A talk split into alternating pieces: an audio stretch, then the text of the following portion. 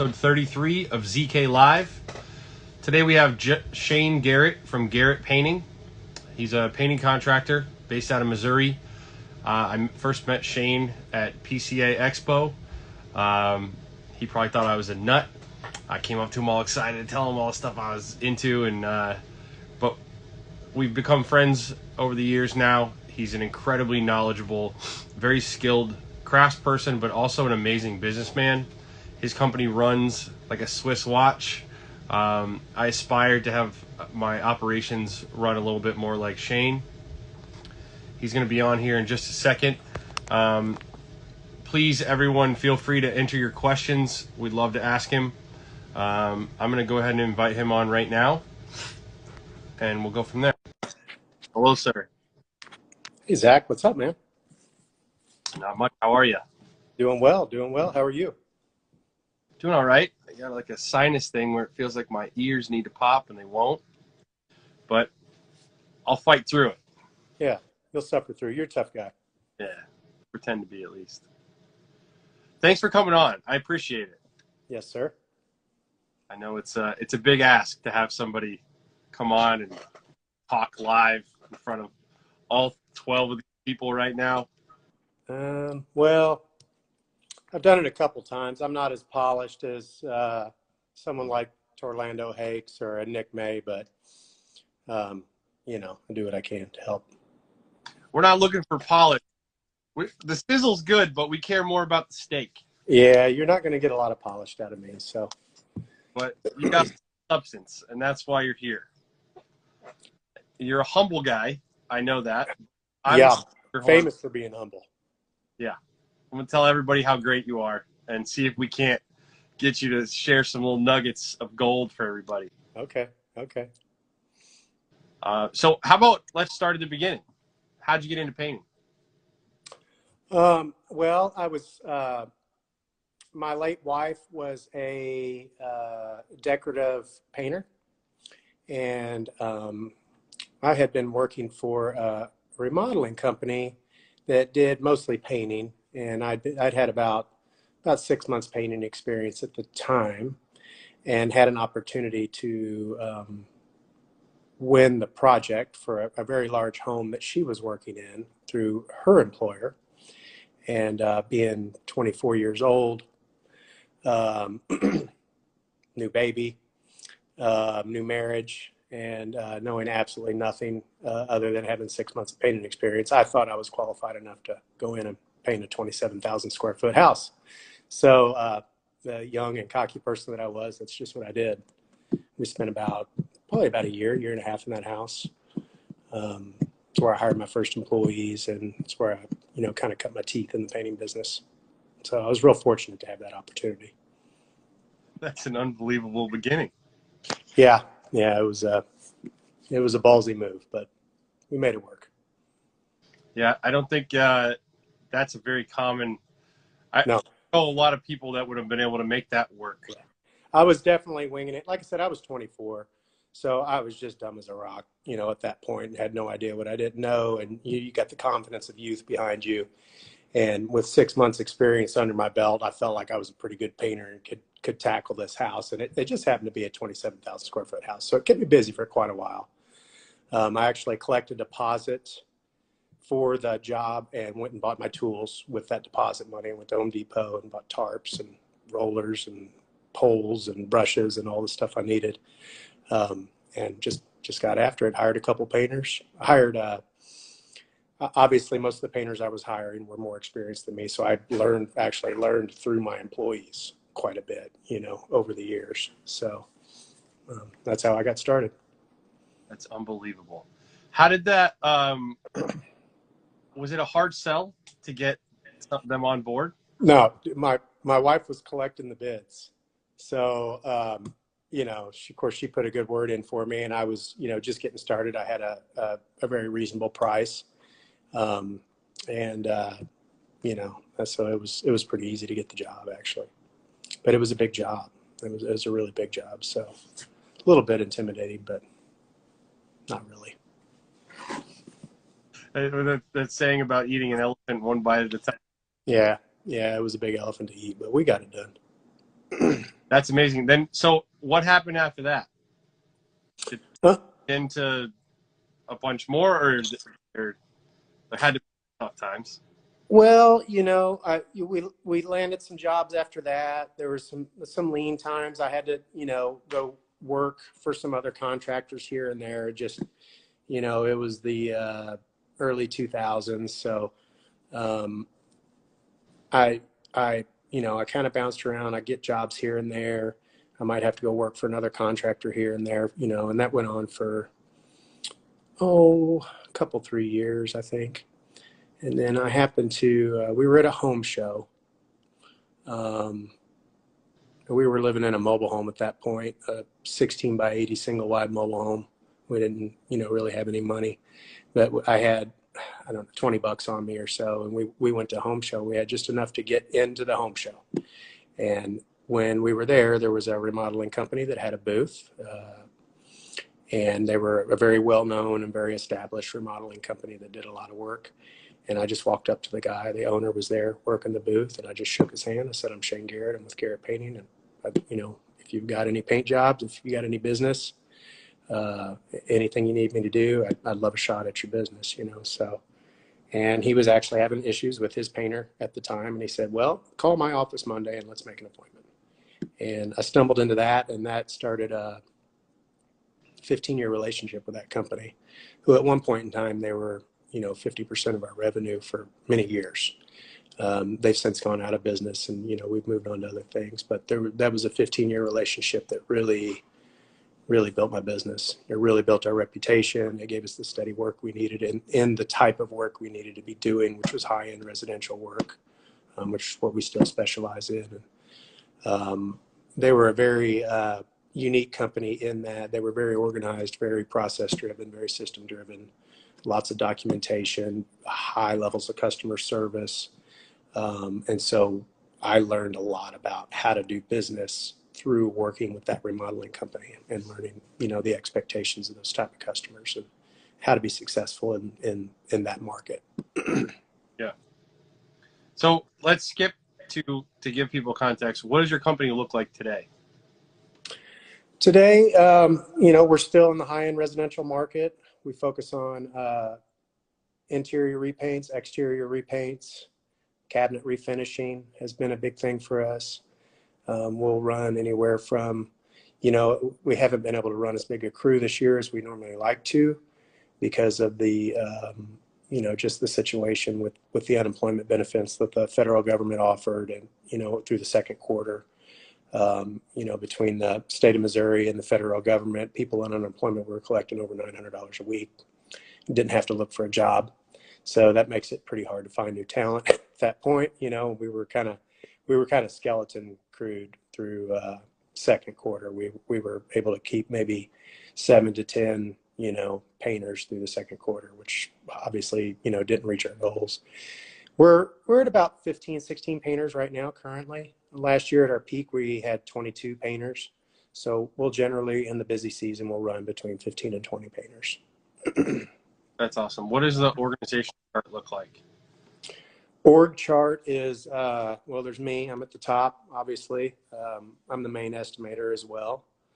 And we have uh, one office manager named Angela, and she's a, she's a real workhorse. She handles all our customer service calls, takes our leads in, handles all the bookkeeping.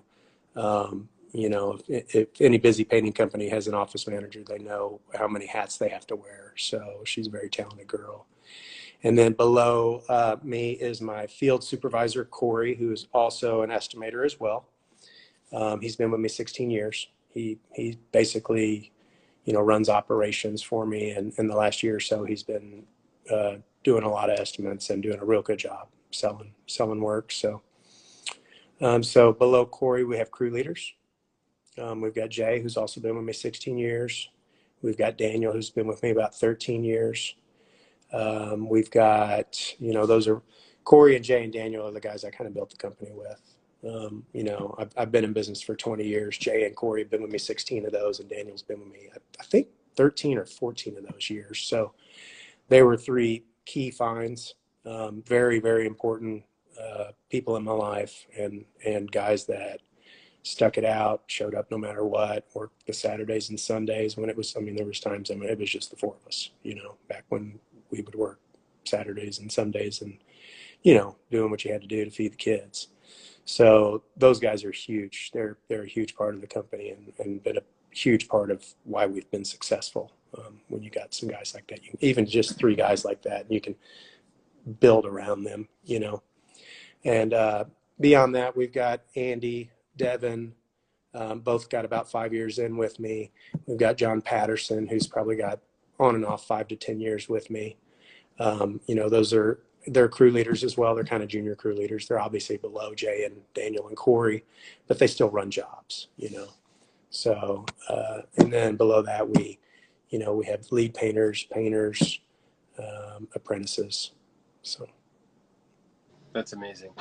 So one of my favorite things to talk about with you at last PCA was so sort of the uh, and I've I've thought and talked since the the progression client has from the time that they ever first come in contact with you. And you have a pretty well thought out process from that point all the way till the job is complete and then even remarketing to them later correct? Correct. That's correct. So um, the three of our biggest values, probably the three, the three key things that helped me um, create a successful business were some aha things. Um, and there was at one point in time, probably about 10 years ago, that it occurred to me, you know, the first half of my career, we were so focused on being the best painters, the, the best quality, the best products, the straightest lines. And we just really um, took a lot of pride in being, you know, the, the best quality painters that you could get, that we could possibly be.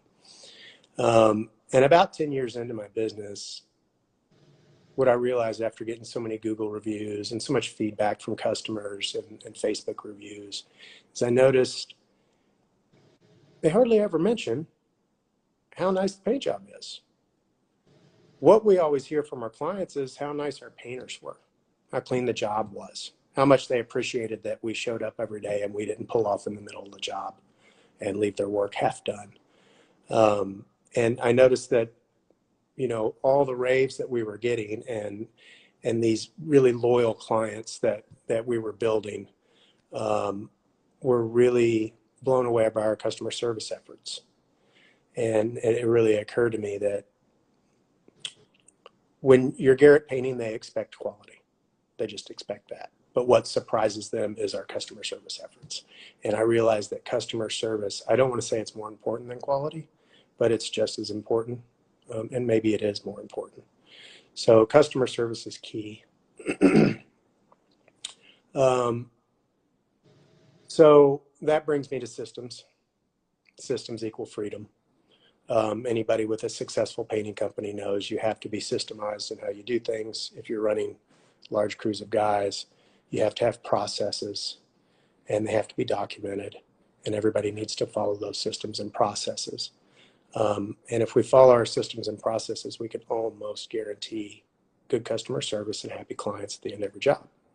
And so we, you know, we analyzed, you know, what do we do? What are the things that that they're that, that they like to see, you know, in their home, and we documented that and we discussed that. And then, you know, over the course of years, we've we've created software and not created software, but um, implemented software uh, that helps us manage our customer service efforts and make sure that things don't slip through the cracks, the right colors go on the walls, things are cleaned up at the end of the day, and, and stuff's done the way that it's supposed to be done, not just in someone's head, but actually a documented process that's followed and, and checked on, you know. So um, what the other value that ties into that is an ownership mentality with your employees. It was a huge thing for me that I took away from my very first PCA Expo, which would absolutely transform my business. It was in Charleston. I think it was six years ago. Um, and one person in particular, I spoke with Matt Harden um, out of Walla Walla, Washington, who runs a very successful painting company called Four Seasons Color. And over drinks at the Benjamin Moore banquet, um, Matt was so transparent and so open, and and he shared so much with me about how he ran his business and what he'd learned through his consulting groups that he'd been a part of and through the other painters that he had networked with. And um, so, you know, at that point in time in my career, I would still show up at the beginning of the job every day.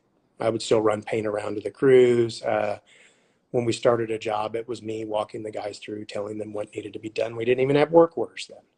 So and discussing with with Matt and the and the processes and the systems that he used, and I'm standing there going, "So you're telling me that you bid a job and you don't go back to the job?" And he said, "Nope." So how do you do that? You know, how do you do that have happy customers? And you know, so he kind of explained how how their their business was systemized and how their crew leaders had an ownership mentality over the job. Um, so I, you know, I brought that back and it took years, you know, it took four or five years to kind of get things that worked for our company and systems that worked for our company and the way we like to do things implemented. You know, it was a long process. But what I brought back was um, to instill into my guys, especially my crew leaders, an ownership mentality. Whereas prior to that, you know, I would micromanage. I would micromanage every little detail of the job, you know. Um, and I found that when you give your crew leaders ownership over that project, and that's that's ownership to to sometimes fail, and do it wrong, um, to, uh, to learn a lesson. You know, sometimes I got to stand there. I literally have to stand there and say, you know, that might be the right way to do it, but maybe you should do it this way. But it's totally up to you. You know, it's your job and you're running it. And I'm not going to step on your toes. And when you give uh, when you have a good employee and you give them an ownership mentality, they care. You know, they're, they're taking pride that that's their job. They want to make sure it comes in profitable. They want to make sure the customers are happy. They want to keep their head held up amongst their peers. Um, and they take responsibility for that work. But that takes you having to step back and actually let them have ownership. And that means sometimes you got to let them make the wrong move here and there. And sometimes they're making the right move and you don't know it you know, sometimes I say, mm, do you really think you should be doing it that way? Or should you be doing it this way instead? And then um, they'll explain why they're doing it that way. And then I'll have to go, well, you know, that makes sense. I see why you're doing it that way. Right, go ahead. Um, sometimes that means they come to me with a problem and I have to ask them instead of problem solving it for them, I have to ask them, what do you think we should do? And let them problem solve it themselves. And then a lot of times I'll say, that sounds good, do it. So um, ownership mentality is a big part of that, and, and systems, you know, equal freedom and and an un, unyielding commitment to customer service. You know, customer service always wins. So um, we use those three values to kind of build the systems that we have in place and the software that we have in place that make sure that nothing falls through the cracks you know, from the, the time the first phone call's made into our office until the time our office manager is calling them for a, a follow-up, you know, into the job satisfaction survey. And there's a there's a process for everything that happens in between that for the most part 90% of the time goes the exact same way for every single job which creates consistency consistency is you know a big key to having success obviously you go could you go into that?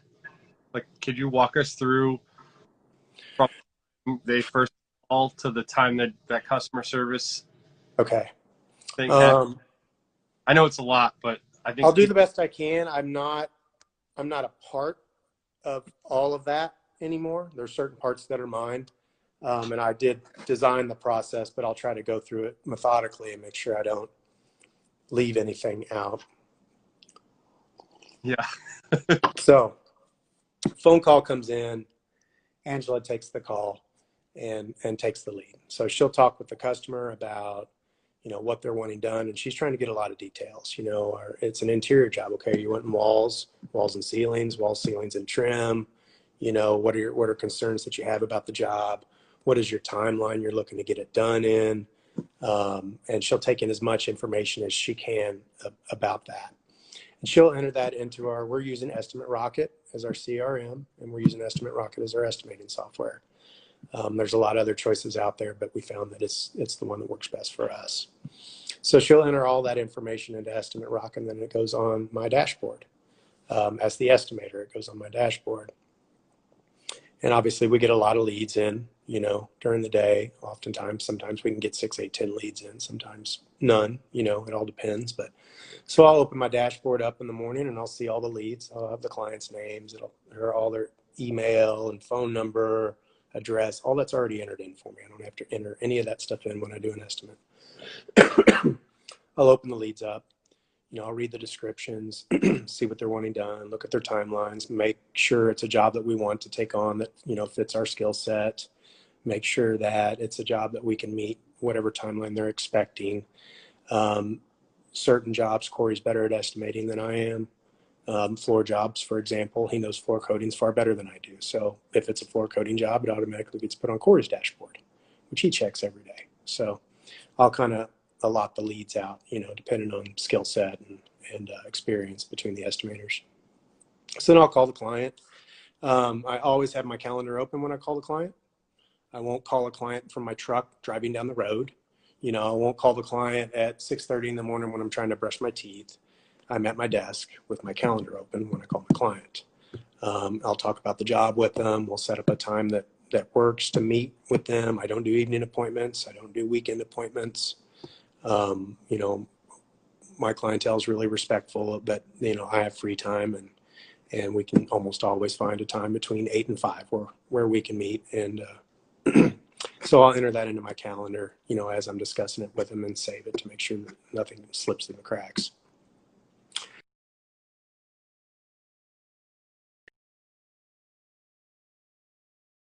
With uh, videos depending on what type of work we're doing, whether it's interior, cabinets, exterior, we have different videos that kind of explain our processes, explain our customer service philosophy, and explain things about our company um, and also other services that we offer that sometimes these clients don't realize that, oh, you do this too. So, you know, we send some videos out to them so they can kind of research the company. We'll give them links to our Facebook. We'll give them links to our website so they can know plenty about us before I show up at their door. So I'll meet the client, I'll walk through with them, we'll discuss what they want to have done. I take photos of the work. Um, we use production rates to do our estimates so that we're accurate. It means we measure wall space, we measure lineal foot of trim, we measure, measure square footage of whatever it is that we're estimating. I'll discuss with the client, you know, our process once again, you know, and make sure that I'm setting all the right expectations for them. I'll produce the estimate in the office. I don't do on-site estimates very often. a lot of companies do, but that's just not our way. So I'll go back to our office. I'll prepare the estimate. It'll be very detailed. It'll have exactly what we're doing. It'll have different rooms itemized. It'll have the products that we're using. Um, and the reason that I'm so detailed with my estimate is my, my estimate becomes my work order. The work order on the job site's the Bible. When our crew leader goes to a job, they're using the work order and the photos I've provided to know what needs to be done and to uh, make sure that, you know, it doesn't happen to us very often, but I know it happens to a lot of companies, and it used to happen to us before we had work orders. Clients think you're painting this room, but you didn't really have that included in the pricing, or oh, I thought in this room we were doing the ceiling. You know, no, we didn't talk about the ceiling. That's it's not in our work order. You know, but if you don't have good work order, if you don't have a good signed document that the client signed that you guys have agreed upon that, that your crew leaders are using, there can be a lot of miscommunications on the job. So I make sure my estimate's very detailed. Um, as in it doesn't just say paint bedroom, master bedroom. You know, it says master bedroom, we're doing one coat on the trim, we're doing two coats on the walls, we're doing one coat on the ceiling. These are the products that we're using. Um, so I'll produce the estimate. I add all the photos into Estimate Rocket with that estimate. So when I when I send that over to the client, they're seeing the estimate, they're seeing the photos. Um, if they want to move forward, they can approve it and sign it right there online.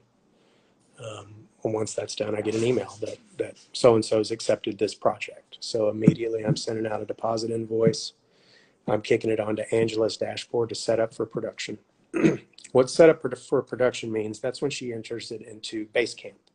So that's our field software that we use that all of our all of our guys access, not just our crew leaders, but our apprentices, our painters. Everybody's encouraged to be on Basecamp, reading the work orders and seeing all the information about that job. So she'll enter, she'll she'll forward that work order uh, into Basecamp. And again, the client's info, their phone number, their address, the, the work order, the photos, everything has only been data entered one time.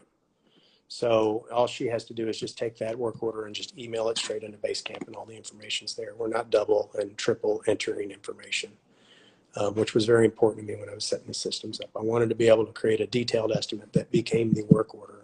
Have to produce a separate document because you know it's a waste of time, obviously. So she sets all that up in Basecamp, and once the job is set up, um, we also have budget hours for the job, but we also have budget hours for every single thing we're doing in the job. The wall should take this many hours, ceiling should take this many hours, trim should take this. So we're giving our all of our guys a guideline on what we expect production wise, um, so that we can be profitable. So once she set everything up in Basecamp, uh, it gets put onto Corey's dashboard to schedule. Corey makes his scheduling calls on Thursdays. So on Thursdays, Corey will go through all the projects that we've sold that week, and he will call those clients and give them a uh, tentative start date, and we'll put that on a on an electronic calendar that we use. um, so at that point, the um, when the job comes about, we're making you know we're communicating with the clients leading up to the job. Start dates aren't always firm; they usually aren't. So we're, you know, we have not- notifications that tell us, hey, this job's a week from starting. We need to call and touch base with the client. Maybe a job needs to be pushed back, pushed forward. Maybe it's starting right on time, whatever. We, we want communication, communication, communication. Um, so we're touching base with our clients, letting them know, okay, the job's going to start. Jay's going to be doing your job. He'll be there Monday morning at 8 a.m. Jay shows up Monday morning at 8 a.m. He's got his work order. He's got his photos, which he's studied on before the job starts. So, you know, Friday, at the end of the day, he's looking at what am I doing Monday? Okay, here's the job. Here's everything that I'm doing. I can see photos. Okay, I need an extension ladder to get up there. I'm going to need these tools. I'm going to need this equipment. And they're expected to know that, you know. so that allows them to pre plan for the job, you know, without an initial walkthrough to find out what they're doing. And then our crew leaders show up at the job on their own. Um, you know, there's sometimes there's big jobs or important jobs or specialty jobs or things where maybe the field supervisor needs to be there day one as well. You know, if it's a thirty thousand dollar project, yeah. But most of our average jobs, our crew leaders show up on their own. They've got their work order, they've got their photos, they've got their crew with them, their van and their tools. They're trained how to introduce themselves. They're trained how to set up their workstation. They're trained to walk through with the client and review the work order which is a matching document to the client's estimates. So they're making sure that everything that's on our work order is meeting the client's expectations as far as what, what rooms are getting done, what paint's getting used, so on and so forth. Um, we're looking for previous damage, you know, paint splatters on the floor from the first painters, scratches on the floor, things like that. We're documenting that to make sure that we don't get blamed for that at the end of the job. And when they do that, they, they document that in Basecamp under that job where the work order is. They'll fill out a color sheet with the client and get all the colors and get the client to sign off on it. They'll take a photo of that and they'll document that in Basecamp so that we've got our color sheet right where our work order is and everything else. If we have additional work orders to be signed, change orders, or hold harmless agreements, or any other kind of documentation that that needs to be handled during that particular project, it all gets saved in Basecamp where that work order is under that job portal. So it's there forever and everything that has to do with that job is there. So we'll, uh, you know, we'll do the work then. You know, we're, we're clean, courteous. We communicate with the client every day, let them know our progress, our expected finish date, um, and, and, you know, do a great job painting. When the paint job's done, we do our walkthrough with our client. Um, our crew leader does that and make sure they go through all the rooms, make sure we didn't miss anything. If there's any touch ups, we take care of it. If there's any issues, we take care of it right then and there on the spot. And we get our client to sign off on the work order um, saying that they're satisfied and the project's finished. It saves a lot of trips back for touch ups. Um, and at that point, our, our, uh, our crew leader will take a picture of that. They'll put it in Basecamp. I get an email. Work orders completed they've gone into Basecamp, and we can also we also have checklists in Basecamp, electronic checklists. So they'll check final walkthrough is done, uh, work order is signed, client is happy.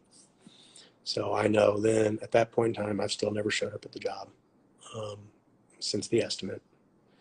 Um, but I know that the client's happy. They signed off on the worker. They've done a final walkthrough with our crew leader, and, and they're satisfied. Otherwise, they wouldn't have signed off. So at that point, I create the final invoice. I email it to the client through Estimate Rocket. Then I assign that project back over to Angela for the following day to call the client and do a customer satisfaction survey, which is a, a document we have that checks on cleanliness, punctuality, um, quality of work, you know, customer service efforts, and all the things that we care about um, as far as you know our, our our that project, the things that we care about our customer being happy with. So um, she'll she'll do that, and she'll document that as well, and um, and that's pretty much the end of it. You know, that's so that everybody's got a dashboard, everybody's got a, a role that they play from you know office manager Hang on just a second. Hey, darling, I'm doing a podcast. I'm doing a podcast right now. My daughter just got home from her first day of school. Oh wow! First day of senior year. That's exciting. So yeah. Did you go in person? Huh? Did you go in person then? Yeah, yeah. We went in person. Masks are uh, optional at North Callaway. Yeah. Yeah, we're in the middle of nowhere, so Missouri's kind of like the Wild West. We do what we want here. Um, so yeah, so she she does that follow up, and so that's just another, um, you know, more peace of mind for me that the client's happy. We've made sure, you know, sometimes it's two three days before she does the follow up. We made sure you know, they didn't find anything that we missed or any spots that we should have took care of or or anything like that. And we want to be we want to be the ones reaching out to them to find out if there's something wrong or if there's something we missed. We don't want to have to get a phone call from our clients. So that's that's why I really like to do that. Um, and then she'll reassign that to herself to follow up on payment. You know, if we don't have a check within two or three weeks, she's got it on her dashboard. Well, we haven't been paid for that yet. So she gives them a call and make sure everything's okay, make sure a check wasn't lost in the mail or, or whatever. So um, that's pretty much start to finish, you know, what we do on a job and how we make sure things don't fall through the cracks, you know. Tremendous. And it, it inspires me and you you're passing it along. You are the uh, the guy you were the guy I met at PCA that over drinks blew my mind and changed my like what this whole thing could look like. Well, I'll say Zach Kinney changed uh, the Instagram game for me. So I was I was a total newbie at Instagram, didn't know anything about hashtags or what to do or or how to get followers or any of that stuff. I was just playing around at that point. So I learned a ton about Instagram from you. That's that's really helped me. So it was uh, it was a give and take there. Yeah. Now you get work. Do, do people find you through Instagram yet? Or? We do. We yeah. We have a lot of we have we have a lot of people that follow us solely on Instagram. Um, and I hear people say it all the time. Oh, I saw it on Instagram. I saw it on Instagram, and we do get leads. Of course, we document where all of our leads come from. That's one of the first things. Angela's got a list of questions that she asks. Again, it's it's a system, it's a process that's documented. Um, so she'll go through, and that's one of the questions she asks them is, you know, where did you hear about us? So whether it's a vans, yard signs, Instagram, Facebook, word of mouth, previous client, you know, whatever, she documents all that. Um, 80, 80 to 85 percent of our, our work comes from word of mouth or previous clients.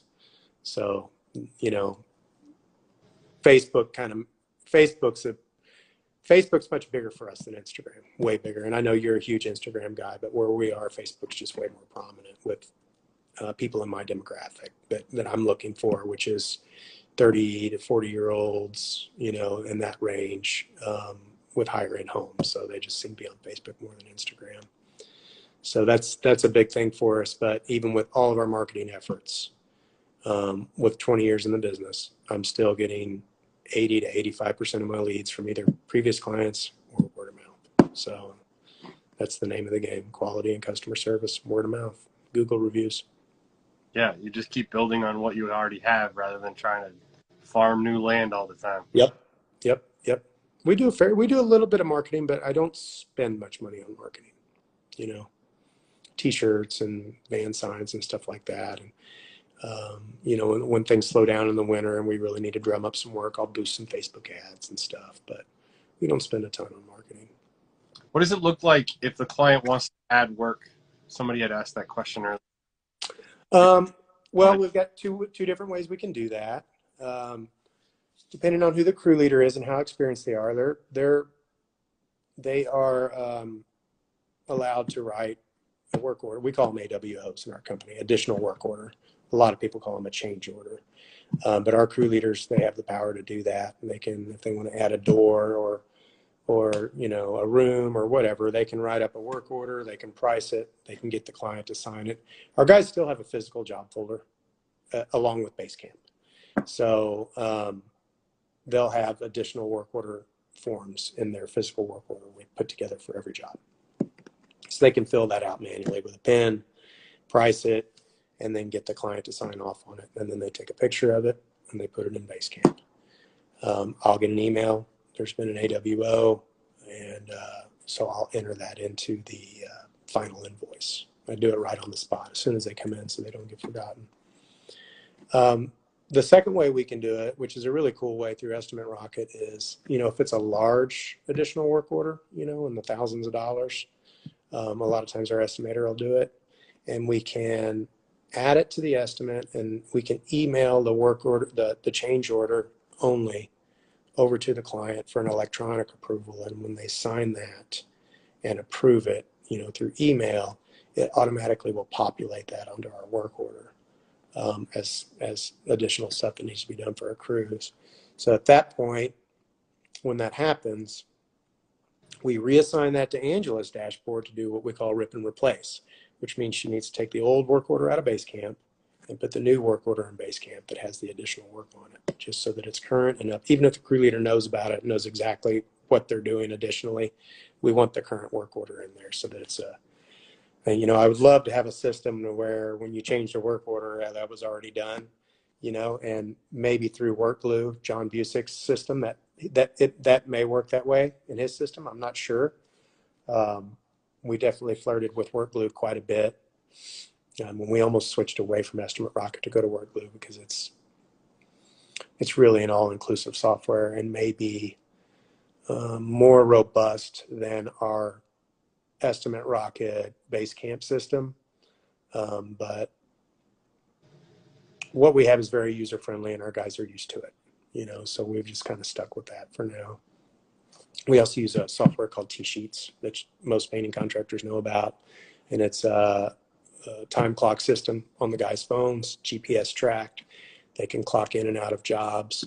Um, they can pull up T-Sheets. They can see which jobs they're um, well, they look at their schedule on T-sheets, first of all, to find out where they're supposed to be that day.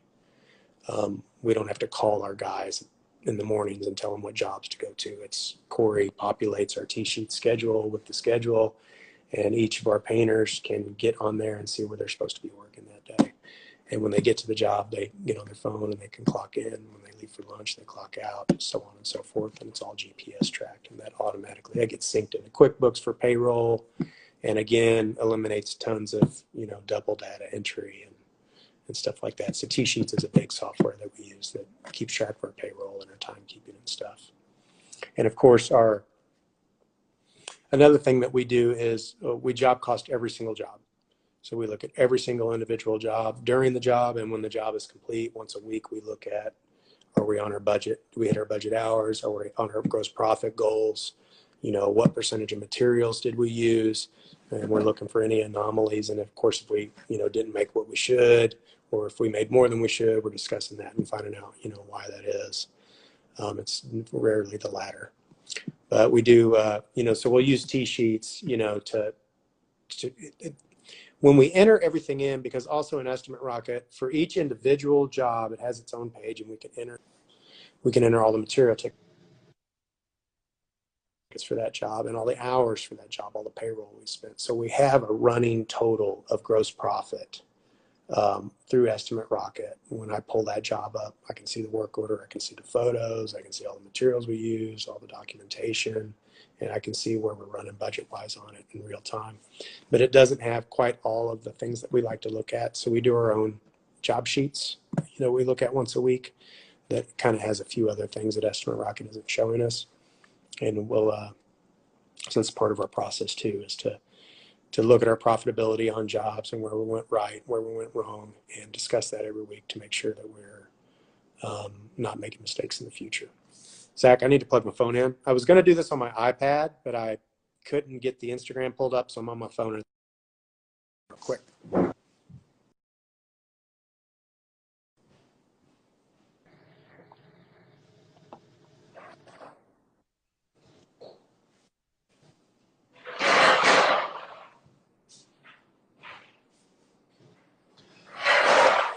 If you guys, the best way to do it is to tap the little question button at the bottom. I'm trying to ask questions when I can, but if they, they end up too hot, like far up my scroll. So the best way to ask, I can see them later, is that little question button down at the bottom. If you just push that, type your question in, then when it come when I have a minute, I can go there, look at that, and that way we don't forget questions. I did see a couple people had questions that I I tried to Let's see if I can make this work. All right, we're charging. So you said that the when the they're walking through the project work order with the client, that's is that when colors are given to you or you're just confirming the colors already? It varies. Um, usually on an estimate, I just tell the clients I don't care about the colors right now, unless you're doing a deep red or something really dark that's going to take three coats. It's they usually don't have their colors picked out at that point. You know, very often they don't have their colors picked out when I do the estimate. So sometimes they do, and if they do, I put it right in the work order. Sometimes I regret that because they'll change it six times before the job starts. So that's not always a good idea. But if they seem really firm and confident, this is definitely one I want to go with, or we're we're matching the old color for sure, or I'm putting pashmina on, and they seem really if they seem wishy washy, I won't put it in the work order. Um, but if they seem confident that that's the color they want, I will. But the guys have a color sheet, you know, in their physical work file, and they'll confirm the colors and document them when they when they do the walkthrough with the client. And sometimes, you know, sometimes the client will email me colors. Sometimes they'll figure them out a week before we start. They shoot me an email. I'll copy and paste that, and I'll throw it into Basecamp real quick. Um, so that'll that'll be there for the guys. And if we have, you know, thing other things that would be in Basecamp, if you know, if we got a garage door code and that's how we're getting out of the job, we'll document that in Basecamp. You know, uh, any kind of hey, make sure you don't let the cat out, or you know, the the client requested something specific that's not normal. We'll document that in Basecamp. So, uh, uh, one of the first things that we tell new recruits is, you know, it, it, even if you're just just an apprentice and you don't know anything, start navigating Basecamp. Read those work orders. Um, you know, you may not know what the hell it means, but be getting familiar with that so that you're not just the guy showing up saying, "Hey, what do you want me to do?" You're the guy showing up saying, "Oh, I see that this siding up here needs to get scraped and sanded. You want me to jump on that first thing?" You know, so you're starting to process, you know, what order things are going in, what needs to be done, and you're kind of teaching yourself how to possibly be a crew leader at some point in time. So, you know, the people, the guys with one of the first things um, I look for in a new recruit is good reading comprehension. You know, good reading comprehension, be able to read a document and understand what needs to be done um, is really important. So, yeah. So, how does material ordering go then? If you don't have the paint ahead of time and know the color. Um, well, Zach, as you know, it's not very often that you walk into a job and start putting paint on. That's almost never happens, actually. Yeah. So uh, most of the time, that's you pick the paint up at lunch. You know, we don't live in a huge city. We live in a city with about 100,000 people. You're never further than 15 minutes from the paint store where we live. Um, it's not traffic like LA or Boston or places like that. So um, generally, they'll they'll start the job. There's you know you've got to get furniture moved or you've got to get siding scraped or there's always prep work and stuff that needs to be done. Um, now again, it's not always that way.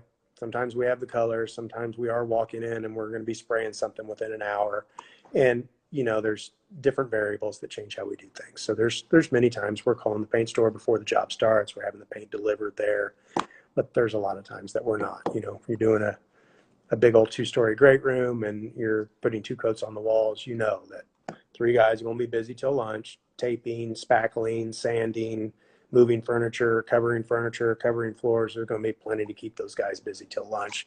The crew leader will evaluate, you know, how much paint they need while he's there and call it in and have it ready, or you may have it delivered or, or whatever.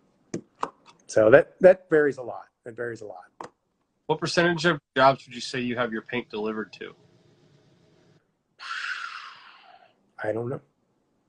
I oh. don't know. I, I, never, I never order paint. I wouldn't have a clue. I wouldn't have a clue. I never order paint for any jobs. I know that we use it more and more and more. And I know that for some goofy reason, in the early days, we would almost never have it delivered. We would just pick paint up at lunch and go to the paint store. I don't know if we just like going in there and bullshitting with the guys or, you know, it's kind of a hangout anyways. But a couple years ago, we really, you know, Corey and I discussed we need to start utilizing this delivery service more, to, you know, to save us time. Um, and we're for our area, you know, we're we're a pretty big volume company. We buy a lot of Benjamin Moore paint, and they're more than happy to drive two gallons over to a job site for us. Whereas there was a time when we were a three man company or a five man company, you kind of felt weird calling the paint store to bring two gallons of paint over to a job, you know. But we don't hesitate now. They're they're happy to do it, and they're they're they're Johnson Paint and Decorating is a very well established uh, local Benjamin Moore dealer that we have partnered with for 20 years now. We buy, you know, 90% of our paint through them, and um, they've they've just been fantastic. They they do anything we ask them to do within reason. So they're they're always happy to deliver paint and and and uh, help us with with anything we need. Someone asked uh, about do you pay for all your apprentices to be additional users in Basecamp? Yes. I don't know how much that costs. Have no idea. Um, I don't think it's very expensive. I think, I think, and I don't know, I might be talking on my ass, but I think that you pay a certain amount for like up to 10 guys or a certain amount for up to 20 guys or, or whatever it is. But we definitely have every single, that's one of the first during orientation, which again, there's a whole process to orientation. There's a whole process to job interviews. There's a whole process to, um, you know, finding applicants for the job. And we have a specific process for our job interviews and what we're trying to communicate to them and what we're trying to figure out about, you know, the potential hire.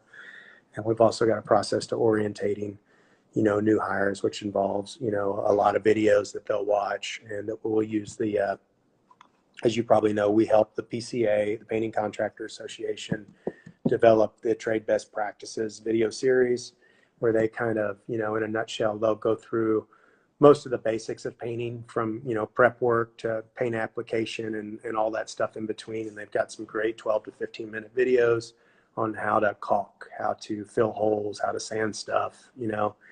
Um, they kind of go through it all. and obviously we help them. So it's, it's a, they're great videos. Uh, but we'll, we'll put, uh, we'll put new people through those and we'll also set them up on all their software you know all their all their apps. You know we'll get them t-sheets on their phone. That's one of the i provide all tools. I don't require people to have any tools at all. We provide shirts we provide damn near everything.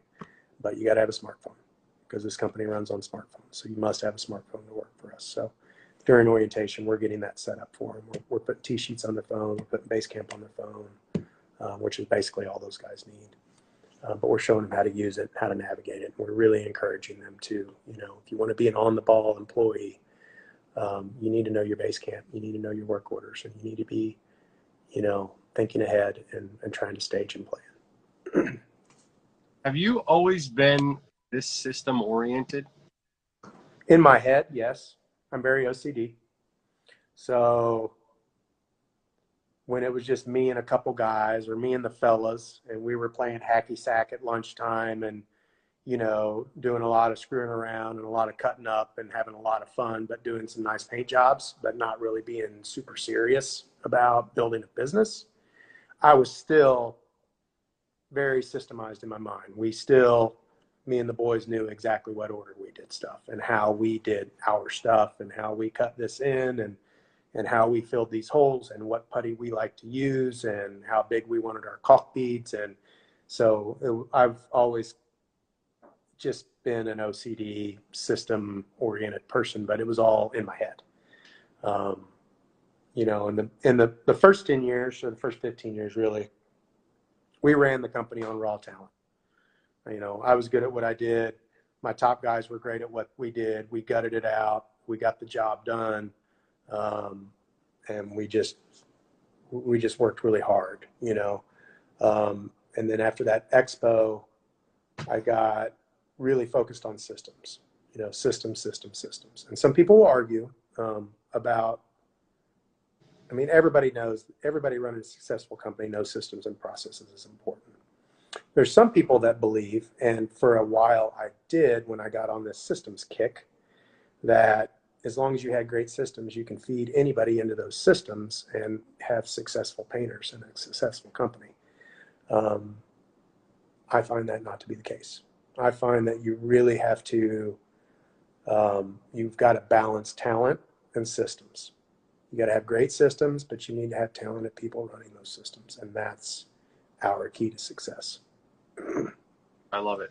So, unfortunately, you didn't give me great hope for myself because well, maybe you did. Maybe I I have lots. I have lots of.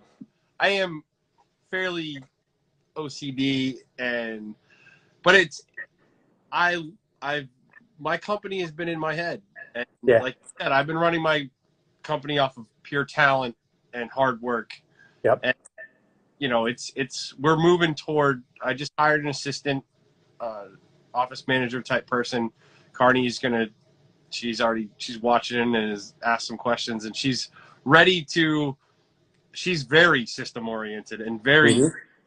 detail driven and and so i'm ready to stop just living on pure talent because a lot of stuff slips through the cracks yeah. um, the the number of times in the last year the wrong color of paint has been applied to something is is happened more times than i'm comfortable it's very frustrating. It's dollars out the door. It's very, very frustrating. And, you know, it makes you look foolish. You, you look foolish to your client and you've wasted money, you've wasted product, you've wasted time, it's thrown you off schedule. It's, it's, you know, thrown off your margins and your profits. And um, it doesn't happen very often, but I mean, it still happens sometimes. You know, people still make mistakes. We're still a very, you know, we're a service oriented business. So we're people um, are a big part of the mechanics, no matter how system driven you are. Um, and people make mistakes sometimes. It's just all there is to it. And that's super frustrating when you put the wrong color on in a room because you look, especially when your client catches it, because you look foolish. It, it does it, it, it it puts a little nugget in the back of their mind that you made a mistake, and then they feel like they maybe kind of need to watch you a little bit, and it it, it can not with everybody, but with certain clients, it can change the nature of your relationship just a little bit throughout that project, you know. And of course, it's not hard to rebound from, you know, professionalism and make sure you're not making any other mistakes. And most clients are are really cool about stuff, you know, as long as you're making things right, obviously, and it doesn't cost them any money. But it doesn't feel good. And sometimes it can sometimes a mistake on a key mistake on a job can just put that little ounce of doubt in the back of your customer's mind, just a little smirk, just a little smidge there, um, and make them feel a little bit less comfortable leaving for the day and making sure that everybody's doing things the way they're supposed to. So definitely something you want to avoid. Yeah, I, we've been lucky. Most of them happened in the shop, so yeah, clients didn't have to find out. Yeah, but I have had to call and, and push back delivery dates on things, and uh, yeah, you know, paint, waiting for paint to get there. To it's when you got three sets of cabinets in the shop and each set has two different colors and yeah, it can happen. It can happen. Doors can get mislabeled or the guys can just not be paying attention to which ones they're spraying. That, that definitely happens to us sometimes. It's better to happen in the shop though than on site. It is. I, I think when you're like you said, when it was me and two people, I it, it was fair. It was very easy to keep everything in my head. Yeah. You know, yeah. Things through the cracks because I was in everything all the time. Yeah. Uh, it gets old though. you know, at this stage in my career, there's literally jobs that will get leads that'll come in, jobs that'll get bid, sold, completed. I don't even know nothing about. I don't even, you know, I barely even know that that job happened. And I do all the final invoicing. That's one thing I still do myself. Just, I don't know why. I just enjoy that part. And I like to make sure that we're not missing anything, you know. Um, but there's, yeah, there's oftentimes, you know, large jobs that I'll, they'll go through the whole system, the whole process, be completed with happy customers and a profitable project. And I didn't even really even know that job happened or what happened on it. Um, so that's a good feeling.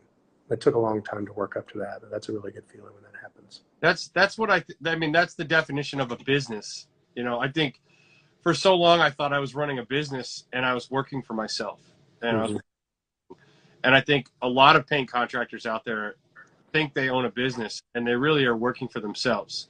Yeah. And what you just described is something that's is is not easy to do to build a machine. Like you've built a machine that runs and you don't necessarily have to be there. It's not perfect. It still needs me. Um, there's a lot of other guys up out there that are way more systemized than I am. You know, there's guys out there running much more well-oiled machines than than mine is.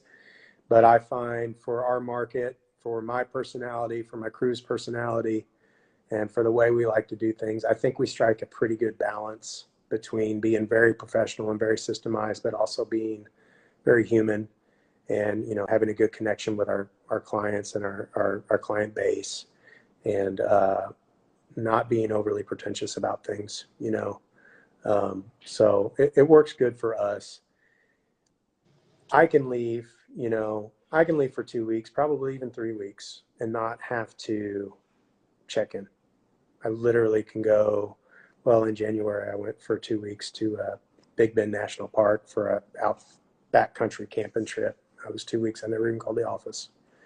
And they won't call me unless the building's burning down. They're not going to call me. They'll find a way to figure out and solve whatever problem is happening, you know, because they, they, they pride themselves on that, honestly, not having to. That goes with that ownership mentality. You know, if Corey feels like, man, if I got to call the boss for some issue while he's on his vacation, he, he don't feel good about that. He feels like he's not doing his job, you know? So that rarely happens. All that being said, um, as Torlando Hakes has um, expressed to me before, and it's it's true in every sense of the word. Um, your business still needs a leader. You still got to be there. You still got to be present. You still have to be a part of things, even if you're not an estimator anymore. You you've still got people still need somebody they can talk to, they can look to, that can help them problem solve um, to, to, pat them on the back, what, you know, whatever it is, whatever your leadership style is, you still, you've got to be present and, you, and the business still needs a leader. Um, and it can't run completely without me indefinitely for sure. You know, it's not that kind of a business. And some guys do have businesses like that. There's painting contractors out there that can literally, you know, leave for three months and everything will be fine. My company's not there, but like I said, we found a pretty good balance and I'm, I'm happy with where things are at right now after the you know last four or five year push of really scaling up trying to get bigger trying to get more organized and, and process driven and um, we were a little tired this year you know we, we kind of wanted to chill just a little bit and not push super hard for more revenue um, if it came it came you know great not push super hard, you know, to, I, I, didn't want to implement another software or change this or change that. And we're going to have to. Things need to evolve, you know, new technology comes around, you know, new, new problems happen that need to be solved. And, you know, I'm sure we won't stick with our exact same systems that we're at forever. Things, you know, constantly have to be modified. You know, if you're not growing, you're dying. And if you're not staying on top of uh, your customers' you know, customers needs change, um, employees needs change, software improves. You know, there's there's always ways to get better. So I, by no means do I feel like we're exactly where we need to be or we're you know super duper organized and have nothing to improve on. You know, um, we do a damn good job. Um, but we're also not running a, you know, I'm running a company that the, you know, we did 1.2 million. All right, we are back for part two of episode 33 with Shane Garrett. The Instagram feed just cut out a minute and 35 seconds before it, the timer was supposed to end. So uh, it completely cut him off. I don't understand why uh, it does it to me. That's the second time now where there's plenty of time on the timer and it just. No, I didn't lose it. Thank God. Last time I lost it. This time it just instantly ended. Um, so I don't understand why Instagram did that to me. Shane is probably going, "What the heck just happened?" He just let me see. He's he should come on in just a second. Yeah, it, we have it can only go for an hour, and so it it uh, it gives you a gives me a two minute warning at the top, and we Uh-huh. have 35 seconds left on the warning, and it cut. Oh, So Well, back. back. no harm, no foul. But anyways, I think what I was saying was that, you know, our company at we're doing a little over a million. We did 1.2 last year. You know, the, our systems aren't going to work for a four million dollar company. You know, so um, you know we we weren't real worried about scaling a whole lot this year. You know, um, we just kind of wanted to relax a little bit and enjoy the fruits of our labor. We will want to scale more at some point in time, I'm sure, but um, you know, to move up, you know, even even to push to you know three four million dollar company those those you're going to have to do different things you know you're going to have to have different systems and obviously there's guys with 10 million dollar companies and they got to have completely different systems as well but for our size you know and our style of work and in our market that we're in and uh, it, it works for us right now What is your market like? college town, Columbia, Missouri. Columbia, Missouri is a small city uh, right in the middle of Missouri. Um, it's kind of the hub of mid Missouri. They've got two major hospitals there. They've got a cancer center there. Uh, the University of Missouri is there, uh, the MU Tigers, black and gold, um, hence our black and gold company colors. Um, they've also got uh, Columbia College. They've got Stephens College. So it's you know it's your typical small, trendy um, college town. You know, there's a lot of professors. There's a lot, you know with two hospitals and us kind of being the medical hub of the of the whole of Central Missouri. You know, you have to go two hours to St. Louis or three hours to Kansas City to be at another major city. So all the small towns and small cities of mid Missouri, you know, that's that Columbia is kind of a huge part of our economy. Where everybody goes to buy cars or you know do whatever. So um, it's there's a lot of money there. You know, it's it's a very affluent city um, and um, very clean city, and it's always growing, always booming. Even in the you know when we had the housing crisis back in I don't even remember when 08 or whatever. Um, when the economy really tanked, Columbia still did pretty well, and we actually started growing um, pretty significantly, you know, during the housing crisis, so the big crash. So Columbia's a nice little city. Not a ton to do around here. You know, we're in the middle of Missouri. Southern Missouri's got a lot of outdoor opportunities. Um, Mid Missouri's, you know, still a lot of cornfields and stuff. But as you start getting, as really as you go from Columbia south, things get better and better as far as uh, I'm an outdoor enthusiast. So when I look for something to do, I'm looking to go kayaking or fishing or taking my Jeep somewhere or something like that. So when I say there's not a lot to do around here, I'm talking about outdoor opportunities. But uh, but it's a good place to live.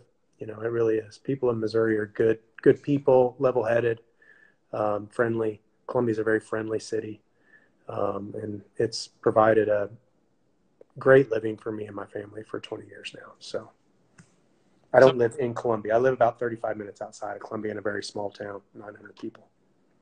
Do you do much new construction? Well, I try not to. I try not to. Um, we did one this year and got our ass kicked at it, like we always do. Um,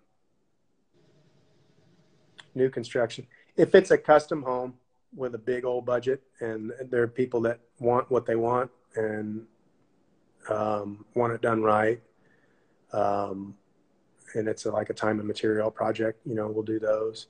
I try to avoid almost all new construction if possible because I just cannot seem to turn a profit. Um, and then you're at the mercy of the contractor's schedule and all the other subcontractor schedules. And, you know, whereas with our, our repaint clients, we're, we're usually telling, most of the time, we're telling them when we're going to start. You know, hey, we'll be there August 8th or we'll be there whenever. Whereas when you're doing new construction, you have to very closely follow the contractor's schedule, which means you're at the mercy of the plumber, you're at the mercy of the drywaller, you're at the mercy of every other subcontractor there that didn't show up on time or didn't finish when they were supposed to. And you show up and it's not ready for you, or you get something done and they tear it up and you got to redo it. And there's, there's so many. When we do our repaints, you know, nine times out of ten, we have control of the job site. It's our job site. Um, so we don't have all those variables screwing up our work, screwing up our schedule, screwing up our profits. Um, and and and new construction is just so so competitive. Yeah, um, it's nice to do new homes. It's fun it's fun to go in and have a blank canvas that nobody has screwed up yet. It, it's fun, you know, other than the drywaller, you know, it, it, but it's fun to be able to go in and, and have that house, the very first paint job and put a, a really nice money paint job on it. But most contractors are not looking for that type of quality. Um, they're looking for decent, okay quality and a good price and someone that can do it real fast. Yeah. So, and we did a lot. We've done hundreds of new homes. I mean, in the, in the beginning of my career, we did tons and tons of new construction. Um, I'd say about four or five years ago, when I um, really started getting heavy into cabinet refinishing, because um, you know, with us, you know, exterior painting um, is a big part of what we do. We're known for fine interior finishes. We're known for cabinet refinishing. Well, you know, interior repainting and cabinet refinishing is about 50% of my business. Um, the other 50% is exterior painting, and exterior painting is also the most profitable jobs that we do. So I just don't make as good a money on interior repaints um, because the time it takes to give that customer service experience and, and all that, and and you know by the time you put the dollars together on that, it, it's it's um, it, it's just it's just hard to command the prices that you can for exterior repaints when you've got guys on three story houses and um, you know there's a lot of different reasons for it. Um, there's a lot of different reasons why exteriors are just better jobs for us and more profitable jobs for us. But my point is when it gets cold in the winter we can't do exteriors anymore in missouri. And the exteriors shut off about early part of november and they don't come back on until about april. So we've got uh, quite a few months there we have to stay busy inside. Um, and we used to do that through new construction. So basically, you'd make great money in the summer, and then the winter, you'd you'd lose a bunch of money, and you know you're starting over again in the spring. Um, so I really started getting into cabinet refinishing right about the time that cabinet refinishing started to take off. This whole white cabinet craze, um, painted cabinet craze was taking off, um, and I spent a lot of time researching that, getting on Facebook forums, chat rooms, discussing with other contractors at home on my couch at 10 o'clock at night, reading threads, um, hundreds and hundreds of hours I've spent researching and learning cabinet refinishing, you know, and the best processes to do that with. And uh, through Facebook, we started selling a lot of cabinet jobs. And it got to the point where I didn't have to do new construction anymore. And we had a big new construction contractor that we did a lot of houses for. And I was able to just say, I'm done. I'm walking away from this relationship. I don't make any money on your jobs. Um, I'm at the behest of your schedule all the time. You're very demanding.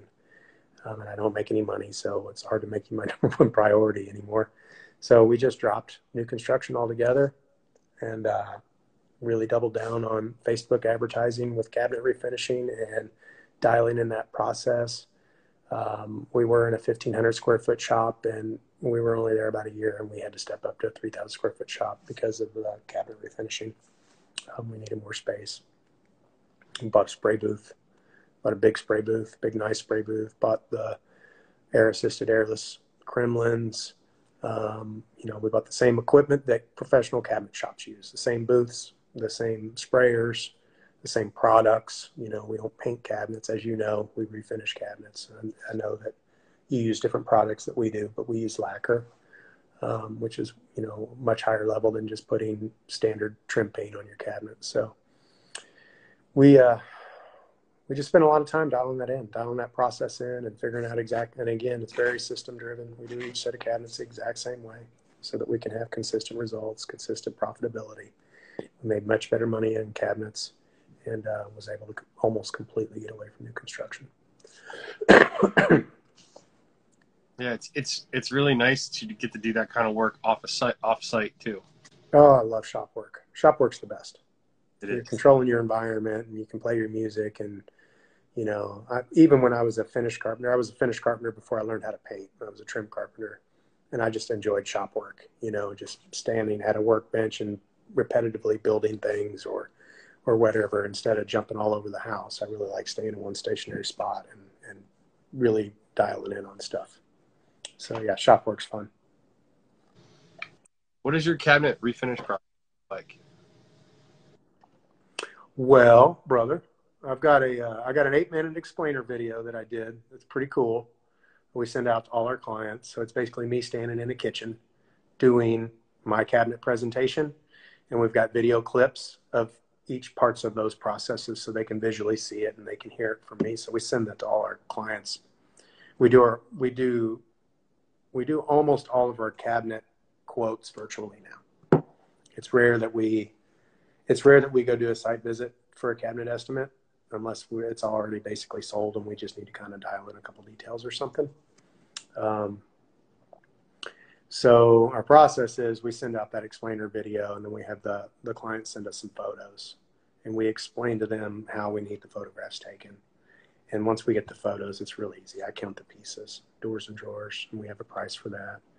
Um, and I have a template, an Estimate Rocket, which already has the description of what we do and everything. So I just punch in, this is a 42 piece, and we're going to do pinstripe glaze, and these are oak cabinets. And I go boop, boop, boop, and then it just fits an estimate out in, you know, 10 seconds. And then we send that over to the clients. Um, so the way that starts is um, we, first of all, we focus all our efforts on the on site portion of the job the most important thing for us um, is to get out of the kitchen as quickly as possible because the kitchen's the heartbeat of the home and to have your kitchen um, plastic off and barricaded off and uh, have guys working in your kitchen is very inconvenient so you know our, our real focus is getting the hell out of the kitchen as quickly as possible getting that done getting out of there so they can get back into their into their routine so we'll pull the doors and drawer faces off and we set those aside. Those are going to go to our shop later to get refinished. Um, and we'll go through and prep our cabinets by first we'll clean them with a degreaser. Then we'll scuff sand them. We don't sand the finish off. We don't sand down to bare wood. We just scuff sand the existing finish. We actually want the existing finish on there because it helps with the build and it helps us give us more of a mirror smooth finish when we've got that existing finish on there and then we wipe everything down with denatured alcohol. Pretty much the, the standard deal, you know, clean, sand, um, degloss. So um, then we wrap that whole bad boy up like a Christmas present. we we cover the floors, we cover the tile, we cover the appliances, we mask the countertops. You know, we mask everything in there. Um, we like to get the we like to have our clients get the fridge out of the area for us before we show up. Um, but we're, we're, we're masking walls. We're, I mean, we're, we're wrapping that bad boy up like it's Christmas. We'll use our erector rack or, uh, not erector rack, but our ZipWall system to, uh, put a plastic wall up, um, between the kitchen and the rest of the house. Oftentimes we can have access through a garage utility room or a sliding door. You know, that's best case scenario. That way we can come in and out of the kitchen area and we've never even got to step foot in the other part of the house or create any disturbance there. But if that's not the case, we do have zipper enclosures for our ZipWalls, so we can zip, you know, zip it up and step through and zip it back down. Um, we will set up our. Uh, we've got an exhaust fan with ductwork, so we'll set that up in the area, and we'll we'll run the ductwork through a door, through a window, or something, so we can get the fumes outside. We'll mask off all of the openings. Um, we usually don't do the insides of the cabinets. It's usually a clear coat, nice clear coat finish a natural finish that, that works great for your dishes and stuff. So we'll mask off the cabinet openings. And then we, um, we set up, we got a mobile Kremlin unit. maybe we got a couple of them.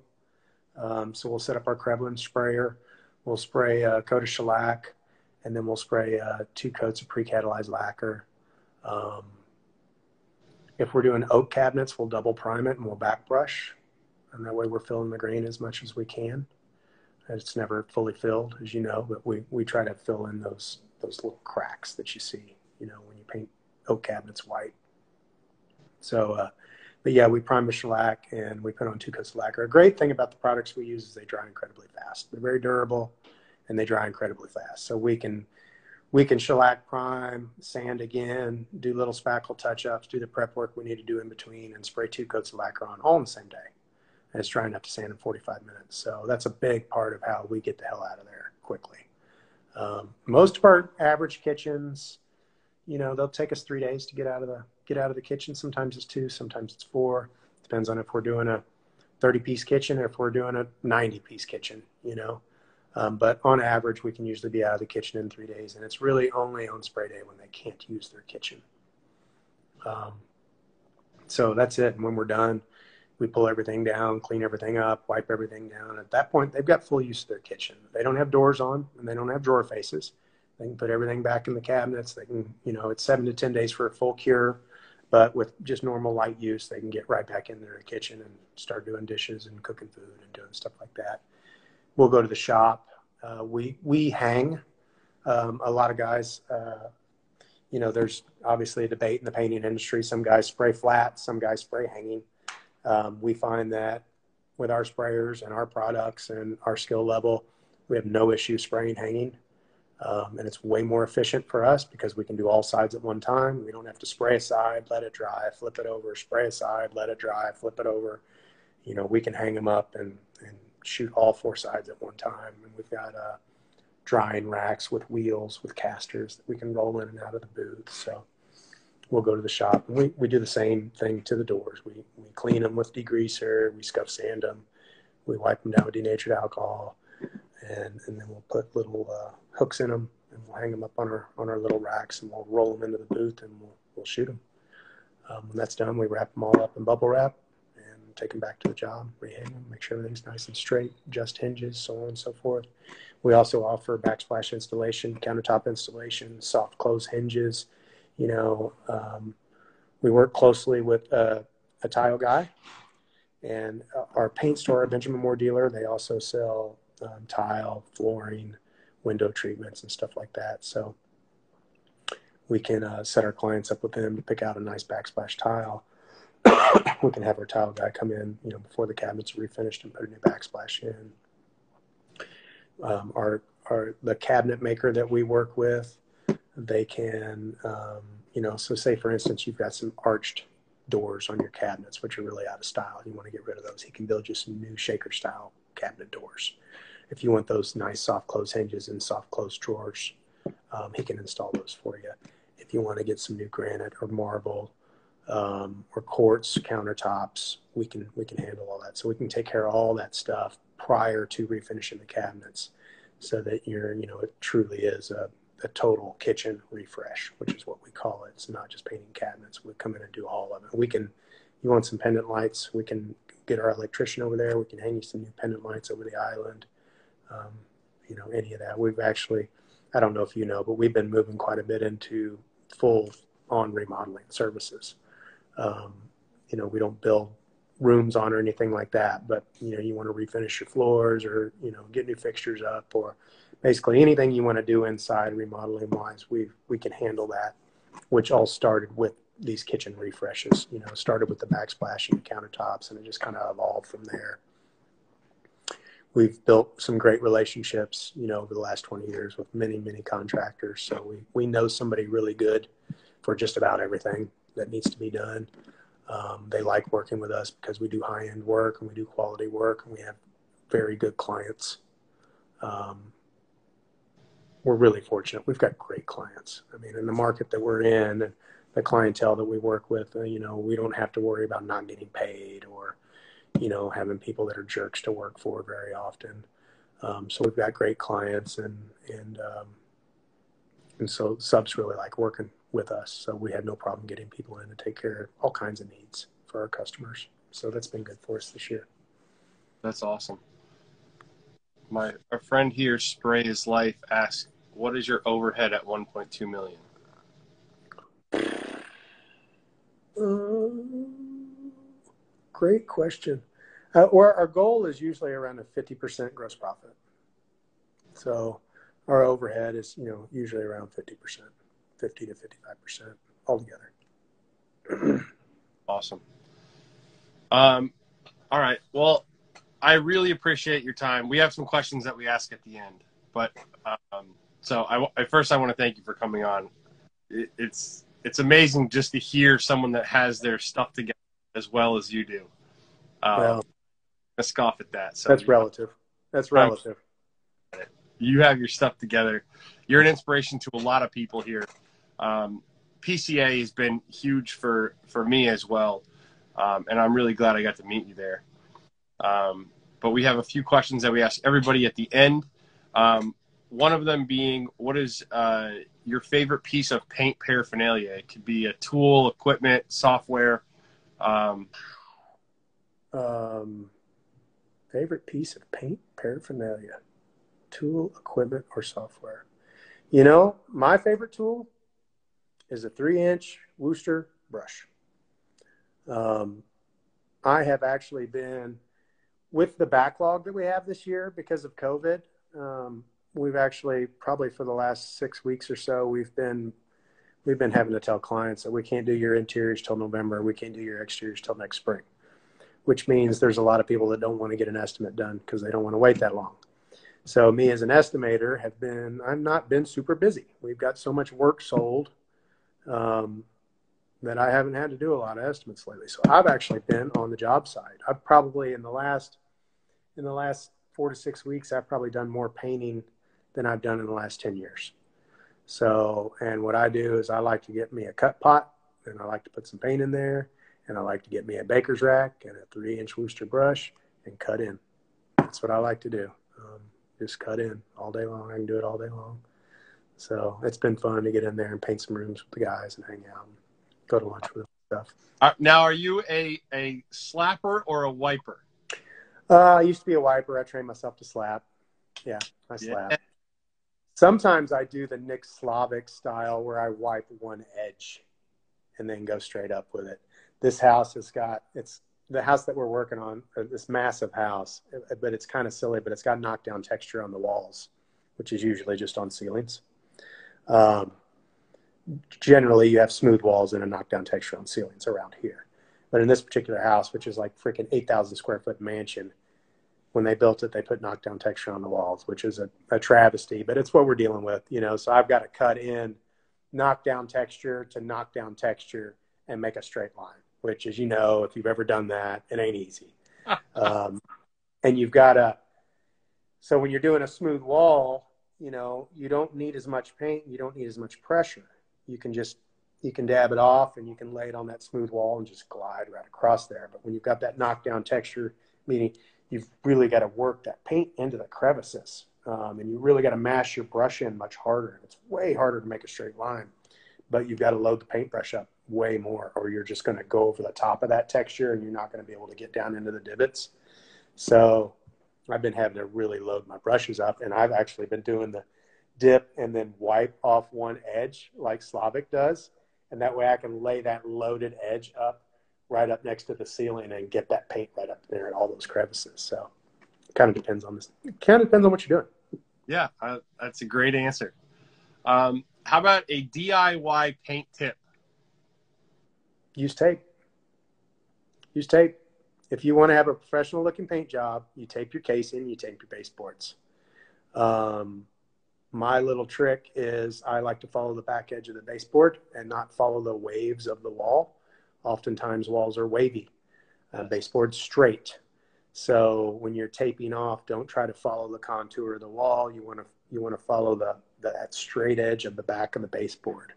Um, and I like to back my line off away from the corner about a sixteenth of an inch, so I can actually see the straightness of my line. I don't I don't lay my tape straight into the corner. And I use my putty knife where my baseboard meets my casing. I'll use my putty knife to stab it in there and rip it off so that I've got a, when my corners are like a 45 degree corner, they're not rounded. So use tape, and and like anything, you can't just tape it. You know, you got to know the little tips and tricks. You know, sealing. I like to seal it in with my fingernail, and then come back with a putty knife and seal it in again with a flat putty knife, so that we're not getting bleed through underneath the tape there. But just like every single thing in in painting or anything else you do, no matter how simple a task may seem, there's little tips and tricks that make the difference between professional and, and, and DIY. But learn how to tape and use tape if you want a good looking paint job. Love it. All right. Now, my favorite question of the whole thing, because you have just dropped a ton of knowledge. You've been very impressive. Everyone is just like, wow, this guy is perfect. So now we need to bring you back down to, to life.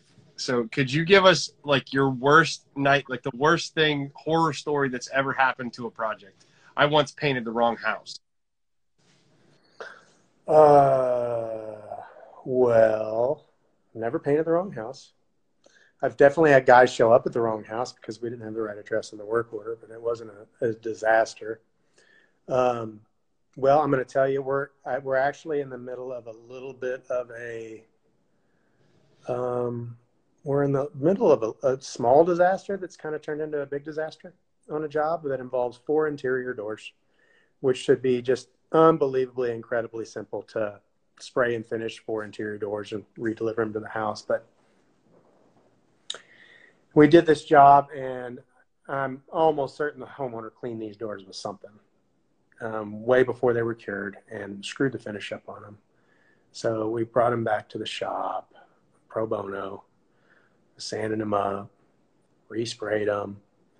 Uh, the it was it's a very very almost a black, very very dark color that we're we're using uh, an acrylic in, and it, it just didn't atomize properly, and it kind of looked orange peeled when we sprayed them, um, so it just looked like crap. And it being the dark color that it is, and it got sprayed with a little too much paint, they had to sit around for like two weeks to cure. They still wouldn't cure. They weren't cured enough to sand because when you'd sand them, they'd get gummy. Um, and then we ended up having to strip the doors. When the doors got stripped, they got over sanded around the profiles, so the profiles got rounded off. And in, in, long story short, we spent a small fortune on these four doors. We've painted them, I don't even know how many freaking times completely screwed these doors up. Um, and this was a whole house repaint, a huge job, big job, very nice paint job, very good customers, very nice people. And we have just fumbled these four doors up uh, multiple times. Can't seem to freaking get them right. Finally had to strip them all down to bare. And even when we did that, we screwed them up by oversanding the profiles. Now we've had to order them new doors of course, they're solid core, very expensive, so they're going to cost me six hundred bucks. I've done spent I don't even know two grand trying to fix these freaking doors that we didn't even mess up in the first place. Um, and now I end up having to spend six hundred dollars to buy new ones, and and of course it's all out of my pocket, you know, because we're going to do whatever we're going to do to make the job right, no matter what it costs. Um, and we've got to wait like six freaking weeks for these new doors to come in um, before we can repaint them again and get them delivered. So it's been um, it's been challenging. Um, it's made us look stupid multiple times, and we've had to make multiple calls to the homeowner saying we screwed these doors up again. Uh, we're the best painting company in Columbia, but we can't get these four doors painted right. So, and I've spent a fortune on them, and we just look like clowns. But we'll suffer through it. And it's been one. It's been the biggest debacle of the year for sure. It happens to everybody. It, it happens to everybody. No matter how good you are, things just freaking happen, man. Hey, well, that's that's a tremendous way. We like to end on a high note here in ZK Live. So, thank you so much for joining me. Everybody, go follow Garrett Painting if you're not already following Shane. Um, and Garrett i Painting One. Yep. And all you guys go follow PCA National too. Yes, PCA that's it's it's very it's very beneficial hmm. for paint contractors. And I know not everyone has drank the juice yet, but once you go to an expo, it'll yeah. change. Yeah, Yeah, once you go to the next one, it's like kind of like getting a tattoo. Once you go to one, you want to you want to go to another one.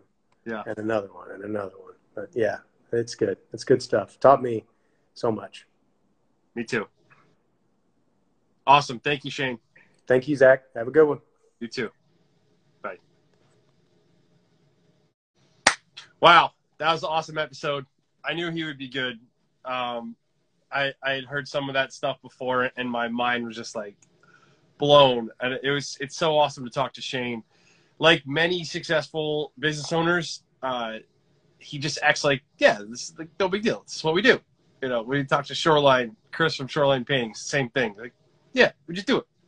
You know, and I think that's a great mentality to have. Um, not overthinking things, just getting stuff done. And and people like that inspire me to be more of the type of person that just gets stuff done. Doesn't try to make it the biggest deal ever. And uh, you know, his success has I mean the guy's taken weeks and weeks off and his company's running smooth. Um, I definitely aspire to be more like that. Um, so thanks everybody for watching. If you haven't already subscribed to our um, YouTube channel, these videos go up on YouTube. They're also on iTunes and Spotify. Um, stay tuned for Sunday night Q and A. Thanks, guys.